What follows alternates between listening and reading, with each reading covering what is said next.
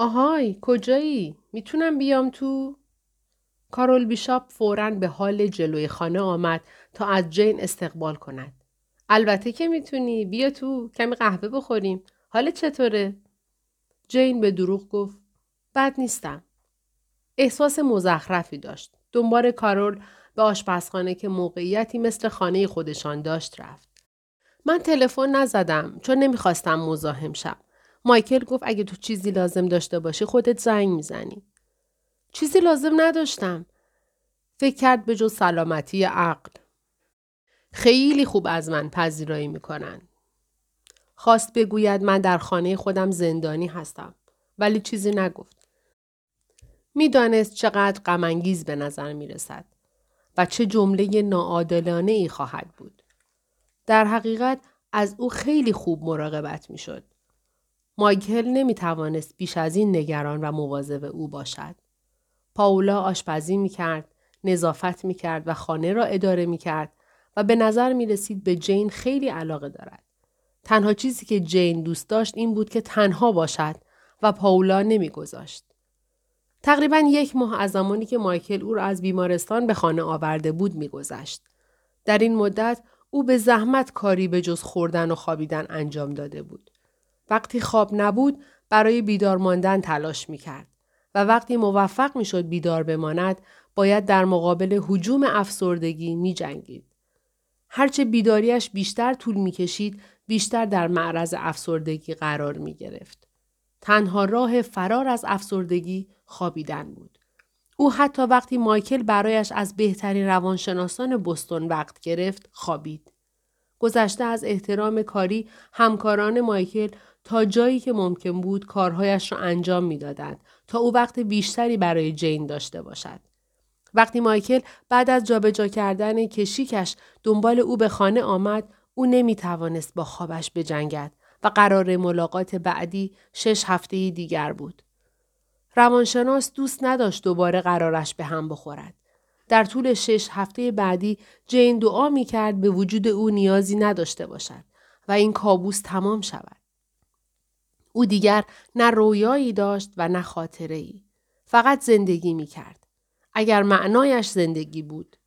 شک داشت که وضع همینطور بماند. کارول می گفت فراموش کردم قهوه تو چطور می خوری؟ خالص و متشکرم که به یاد نمیاری. کارول خندید. سب کن به سن سال من برسی اون وقت می‌فهمی که وضعت منحصر به خودت نیست. شاید کمی سخت باشه ولی انحصاری نیست. روزهای متوالی من نمی‌تونم یه چیز رو به یاد بیارم. مجبورم همه چیز رو یادداشت کنم. یک میلیون فهرست دارم. به طرف میز کنار دیوار رفت و چندین تکه کاغذ رو نشان داد.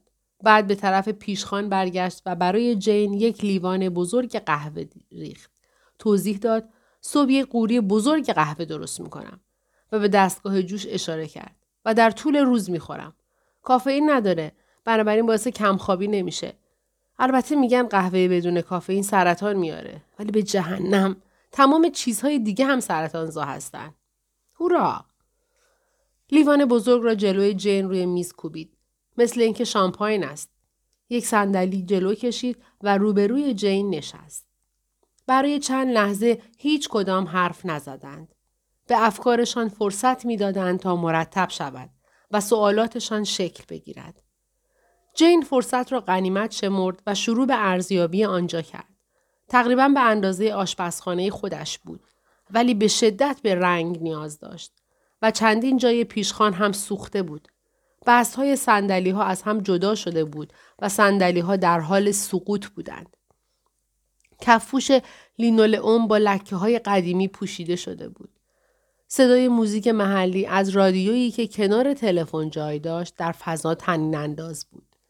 جین ناخداگاه پرسید شما موسیقی محلی دوست داری؟ من عاشق موسیقی محلی هستم. جوابی فوری بود. چطور ممکنه کسی آهنگ می‌خوام یک دکوراتور برای تزیین خونم استخدام کنم رو دوست نداشته باشه؟ جین صدای خنده ای را شنید و خوشحال شد وقتی فهمید صدای خودش است. مایکل بیشتر اوقات خانه نبود و پاولا حتی یک دقیقه وقت برای شوخی نداشت. جین از پنجره به حیات عقبی نگاه کرد و دید سگ بزرگ بیشاپ ها دنبال یک سنجاب کرده و تا حدودی انتظار داشت پاولا را از پشت درخچه های حرس نشده در حال کمین ببیند. ساعت تقریبا دوی بعد از ظهر بود که معمولا او چرتی می‌زد. وقتی پاولا برای دادن دارویش به اتاق آمد او خود را به خواب زد و وقتی او به حمام رفت از خانه بیرون زد. احساس می‌کرد بچه ناقلایی است. چه مدت بود که پاولا فهمیده او گم شده؟ خانه کارول ناگهان با ضربه پایی که روی پله ها می‌خورد لرزید. صدایی از حال فریاد کرد. من بیرون میرم. کارول فورا بلند شد. اندرو یه لحظه صبر کن. اندرو بیا اینجا. پسر نوجوانی که همه وجودش دست و پا بود و بدون خستگی تکان می‌خورد در آستانه در ظاهر شد. چیه مامی من دیرم شده؟ مادرش به مهمان اشاره کرد و گفت سلام نمی کنی؟ اوه سلام خانم ویتاکر حالتون چطوره؟ خوبم متشکرم. خیلی خوب مامان دیگه می‌تونم برم؟ قبل از اینکه صدای مادرش متوقفش کند تا نزدیک در رفته بود. یک دقیقه صبر کن. فکر می‌کردم تو می‌خوای پدر بزرگ تو به گردش ببری. سلین این کارو می‌کنه. جین صدای باز و بسته شدن در را شنید. شانه های کارول به نشانه شکست پایین افتاد. حتما سلین این کارو می‌کنه. ولی کجا می‌تونم سلین رو پیدا کنم؟ اون رفته خرید و اگه اصلا این افتخار رو به ما بده که به خونه برگرده اونقدر خسته است که نمی‌تونه پدر بزرگی به گردش ببره. به نظر تو من خشنم؟ در انتظار جواب نبود. جین گفت تو خسته به نظر می‌رسی. کارول لبخند زد و سر جایش برگشت. من اینو به عنوان تعارف تلقی می‌کنم. کارول صدای پیری مثل کشیده شدن ناخون روی تخت سیاه سکوت را شکست. کارول تو کجایی؟ کارول چشمایش را بست و سرش را به عقب تکیه داد. یک خورده فرمایش دیگه. پدر من اینجام تو آشپزخونه. جین پیرمردی را که در آستانه در ظاهر شد و علا رقم پیراهن پرلکه و شلوار گشادش می‌خواست خود را پر ارزش و اعتبار جلوه دهد شناخت. همان مردی بود که شب اول ورودش به خانه سعی داشت از خانه فرار کند. دلش برای او سوخت. دقیقا می‌دانست که او چه احساسی دارد. من گرسنم. نهار من کجاست؟ کارول بی صبرانه یادآوری کرد. پدر تو تازه نهار تو خوردی. نه من نهار نخوردم. تو به من غذا ندادی. با سوء زن به جین نگاه کرد. مثل اینکه او نهارش را خورده باشد. تو کی هستی؟ پدر جین ویتاکره اونا اون طرف خیابون زندگی می‌کنن او با دنیل برای دویدن می‌رفت یادت نمیاد اگه یادم میومد ازش میپرسیدم کیه سوالش منطقی بود جین لبخند زد پدر کارول را دوست داشت اگر دلیل خاصی هم نداشت به نظرش با هم نقاط مشترک زیادی داشتند کارول با ناراحتی گفت لطفا ببخشش همیشه اینقدر گستاخ نیست چی میگی؟ پدر کارول با عصبانیت به زمین پا میکوبید. جین به یاد چوب پای ناصاف افتاد. اگه می‌خوای راجع به من حرف بزنی متشکر میشم که بلند حرف بزنی. پدر اگه می‌خوای حرفای ما رو بشنوی باید سمعک تو بذاری. من به سمعک احتیاجی ندارم. چیزی که لازم دارم ناهارمه. تو ناهارتو خوردی. به لکه های روی پیراهنش اشاره کرد. اینجاست اینجا. فکر می‌کنم گفتم برو بالا و پیرنتو عوض کن. به تو چه مربوطه که من چی پوشیدم؟ کارول دستایش را در هوا بلند کرد. انگار اسلحه ای پشتش گرفته بودند و او می‌خواست بدون درگیری تسلیم شود. هیچ ربطی نداره. شلوار کلفت زمستونی و پیراهن پر از خردل مد جدید تابستون امساله. اینطور نیست جین؟ جین سعی کرد لبخند بزند. فکر کرد خردل که بهتر از خون است. سعی می کرد به پوست خاکستری وحشتناک پیرمرد که باعث می شد او پوشیده در غبار به نظر برسد زل نزند. پدر کارول سرش را به بالا و پایین تکان می‌داد. انگار در مکالمه ای که فقط خودش میشنود شرکت دارد. ناخداگاه با مهارت دندانهای مصنوعیش را با زبان حرکت می‌داد آنها را به جلو میراند سپس دوباره به عقب می‌کشید و با ریتم موزیک آنها را از دهانش بیرون می آورد و دوباره به دهان می کشید. خواننده درباره کسی می‌خواند که رفته بود رفته بود رفته بود پدر دندوناتو سر جاش نگه دار می‌تونی کارول به جین نگاه کرد. این کارو می‌کنه که منو عصبانی کنه. پیرمرد نعره کشید. نهار من کو؟ کارول نفس عمیقی کشید و به طرف یخچال رفت. چی دوست داری؟ ساندویچ استیک. استیک نداریم. می‌تونم برای ساندویچ کالباس درست کنم. چطوره؟ بشین پدر. پدر کارول یک صندلی پیش کشید و نشست و گفت یکم برای اون درست کن. با شستش جین را نشان می‌داد.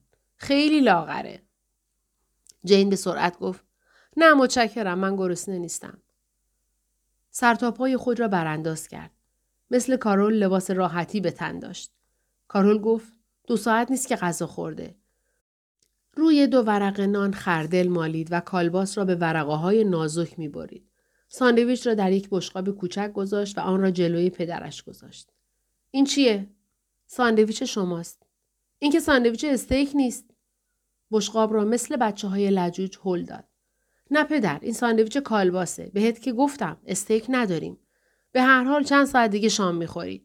بنابراین حالا باید کالباس رو قبول کنی. من کالباس نمی‌خورم. سرش را با ناامیدی تکان می‌داد و به جین گفت پیر نشو.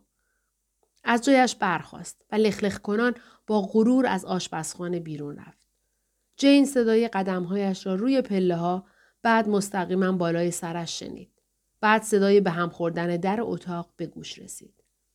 جین پرسید چه مدته که اون اینطوری شده؟ هر سال بدتر میشه. نمی‌تونه بشنوه. گوشم نمیده. لجباز و پرخاشگر شده. هیچ نمی‌دونم چی کار می‌خواد بکنه یا چی می‌خواد بگه. دیشب ساعت سه بیدار شدم. از وقتی دنیل رفته خوب نمیخوابم. بعد گفتم سری هم بهش بزنم. دیدم توی حال ایستاده و به در خیره شده. وقتی پرسیدم چی کار می‌کنه گفت منتظر روزنامه صبحه و چرا صبونش آماده نیست. وقتی گفتم ما معمولا نیمه شب صبونه نمی‌خوریم گفت اگه من براش آماده نکنم خودش این کارو می‌کنه. بنابراین چیکار کرد؟ یه سری تخم مرغ درون ماکروفر گذاشت و درجه رو زیاد تنظیم کرد. چند دقیقه بعد من صدای انفجار شنیدم. دویدم به آشپزخونه همه جا کثیف شده بود. ماکروفرم انگار بم خورده بود. ساعت سه نصف شب و من مشغول تمیز کردن تخم مرهای لعنتی از سقفم. کارول سرش را تکان داد.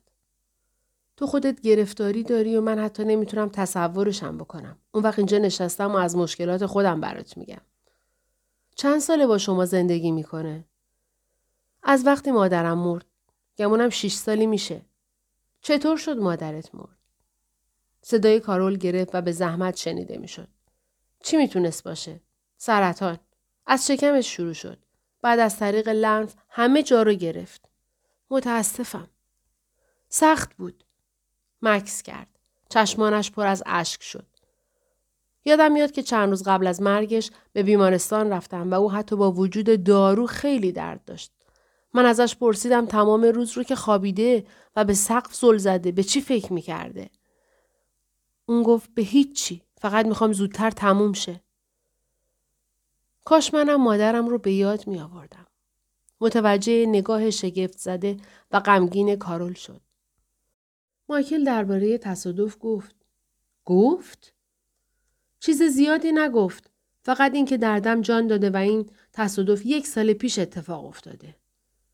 کارول زیر لب گفت یک سال پیش؟ خدای من زمان چقدر زود میگذره. تو اصلا خاطره ای ازش نداری؟ جین سر تکان داد. عکس رو دیدم ولی هیچ مفهومی برام نداشتن. من احساس می‌کنم خائن هستم. کارول صندلیاش را آنقدر نزدیک جین کشید که زانوهایشان به هم می‌خورد. گفت من همه چیز رو درباره احساس خائن بودن می‌دونم. به جلو خم شد و مرموزانه پچ پچ کرد. من پدرم رو دوست دارم ولی گاهی اوقات برای مرگش لحظه شماری می‌کنم. خدای من خیلی میترسم. تو منو نمی‌شناسی و حالا فکر می‌کنی من ترسناکترین موجود روی زمینم. من فکر نمی کنم تو ترسناکی. بلکه فکر می‌کنم تو هم بشری. قیافه کارول با لبخند تشکر آمیزی باز شد. برای همین بعد از رفتن دنیل من مرتب دم در خونه شما بودم. تو همیشه جمله پیدا می کردی تا به من امید زندگی بدی. راجع به دنیل بگو اگه ناراحت نمیشی که دربارش صحبت کنی. شوخی می‌کنی؟ من زندم که فقط درباره اون حرف بزنم. دیگه دوستی ندارم چون همه دوستام از بس درباره دانیل شنیدن حوصلهشون سر رفت. اونا میگن من باید از حرف زدن درباره اون دست بردارم. ولی من هنوز آماده نیستم. از این روح دست بردارم. نه پس از 15 سال زندگی مشترک هنوز چیزای زیادی هست که مایلم دربارشون حرف بزنم. لطفا اونا رو به من بگو. شاید اگه مردم به رفتاری که قبلا با من داشتن ادامه بدن افکاری را که چند روز گذشته به مغزش خطور کرده برای اولین بار در قالب کلمات در می آورد. من زودتر به حال عادی در بیام. همه برای من نگرانند و روی پنجه راه میرن و برام کارایی می‌کنن و می‌خوان اطمینان پیدا کنن که من استراحت می‌کنم. احساس می‌کنم تو نوعی قصر شیشه دارم زندگی می‌کنم. خواهش می‌کنم راجع به دانیل بگو. خیلی خوب. فقط نگی که قبلا بهت اختار نکردم. کارول صبر کرد تا جین به علامت قبولی سرش را تکان داد. بعد شروع کرد. وقتی 28 سال داشتم با هم ازدواج کردیم. من واقعا برای ازدواج آماده بودم. البته راستش رو بخوای من کمی اضافه وزن داشتم و زیباترین دختر مجتمع آپارتمانمون هم نبودم. همه دوستام قبل از من ازدواج کرده بودند. دیگه ناامید شده بودم. پدر و مادرم هر کاری می‌کردن و امیدشون رو از دست نمی‌دادن. تو ده سال از من جوانتری. برای همین نمی‌تونی این نوع ناامیدی رو حس کنی. این درست قبل از زمانی بود که سر زبونها بیفتم و همه بگن تو بدون مردم می‌تونی زندگی کنی. این موقع است که دانیل بیشاپ پیداش میشه. اون یک دندون پزشک خوشتیپه. چند سالم از من جوانتر. چه اهمیت داره؟ فقط پنج سال. من احساس پیروزی می‌کردم. پس شما ازدواج کردین؟ بله و اول سلین به دنیا اومد. و چند سال بعد اندرو به دنیا اومد. اوایل خسته کننده بود. ولی به تدریج وضع بهتر شد. مطب دنیل رونق گرفت. همه سالم و پولدار بودیم. بعد همه چیز به هم خورد. دنیل فهمید شریکش پولاش رو میدزده و این فاجعه بود. کار به دادگاه کشید. بعدم مادرم مریض شد و بعد از مرگ او پدرم برای زندگی پیش ما اومد. فکر می‌کنم همه اینها برای دنیل سنگین بود. سعی کردم اونو وادار به درد و دل کنم. ولی او اهل حرف زدن نبود. دلش می‌خواست با ورزش از شر این تنش ها راحت شه. منم که هیچ وقت اهل ورزش نبودم. اون از دویدن خوشش میومد و هر روز میدوید. اوایل سعی می‌کرد منو هم با خودش ببره. ولی من به اون گفتم برای دویدن پیرم و دویدن رو برای مردان جوان کنار گذاشتم. اشتباه کردم. نه؟ بعد اون این پیشنهاد رو به مردی که سابقا با او هم کلاس بود داد. او هم قبول کرد. ولی برای این کار ما باید به بستون می اومدیم و هر دوی ما فکر می کردیم این کار یک شروع نو برای ماست. این خونه رو خریدیم به اضافه یک سگ. بچه ها به مدرسه رفتن. همه خوشحال به نظر می رسیدن. دنیل شریک جدیدش رو داشت و عاشق تمرین ورزشیش بود. اون به یک کلوپ گلف و تنیس ملحق شد. دویدن هر روزه رو شروع کرد. گاهی هم سگ رو با خودش می برد. تو این بین با تو آشنا شد. جین مشتاقانه گفت خب بگو. خیلی خوب. تا جایی که من یادم هست یک روز از سر کار اومد و جی آر رو برای ورزش بیرون برد. قبل از اینکه شروع به پیاده روی کنه، جی آر سگمون احتیاج به توالت پیدا می‌کنه. البته دنیل از این معامله خوشش نیومد و میانش رو با اون به هم زد. دنیل ایستاد و در جا قدم زد تا سگ کارش رو بکنه. سگم کارش رو در باغچه جلوی خونه شما انجام داد. ناگهان صدای فریادی رو شنید. در واقع تمام محله شنیدن. من بودم؟ از پیش جواب را می‌دانست. تو فریاد زدی اون کسافت از باغچه من بیرون ببر. خیلی باحال بود. هی تو اون کسافت ها رو هم بیرون ببر. و تو از در جلوی خونه بیرون پریدی. دستاتو تکون می‌دادی. دنیل بعدا به من گفت که فکر می‌کرد تو کتکش می‌زنی. وای نه. بله. تو زیبا بودی. خیلی عصبانی و آشفته فریاد زدی. من دختر کوچولویی دارم که تو این باغچه بازی می‌کنه. منم فکر کردم تو دیگه از اون کیکای شکلاتی معرکه برام نمیاری. بعد دنیل با وظیفه شناسی به خونه برگشت و یک کیسه زباله با خودش برد و کسافت های سگ را از باغچه جمع کرد. و بعد شما دوتا به سرعت با هم دوست شدین و هر وقت و وقت داشتی برای دویدن می‌رفتی. به نظر تو من یک خشم ناگهانی دارم؟ بله من گفتم که تو اینطور هستی. کی دنیل از اینجا رفت؟ 23 اکتبر جنگ و دعوایی در کار نبوده و بحثی در نگرفته. هیچ چیزی که بشه روی اون انگشت گذاشت و گفت این باعث جدایی ما شد وجود نداشت. فقط حدس می‌زنم کاسه صبرش لبریز شد. اون از پدرم و داشتن دو بچه نوجوان و از من خسته شد. به این نتیجه رسید که هنوز اونقدر جوان هست که بتونه مجرد بگرده. پس برای خودش در مرکز بستون کنار ساحل آپارتمانی خرید و بیش از یک میلیون دلار پول براش داد.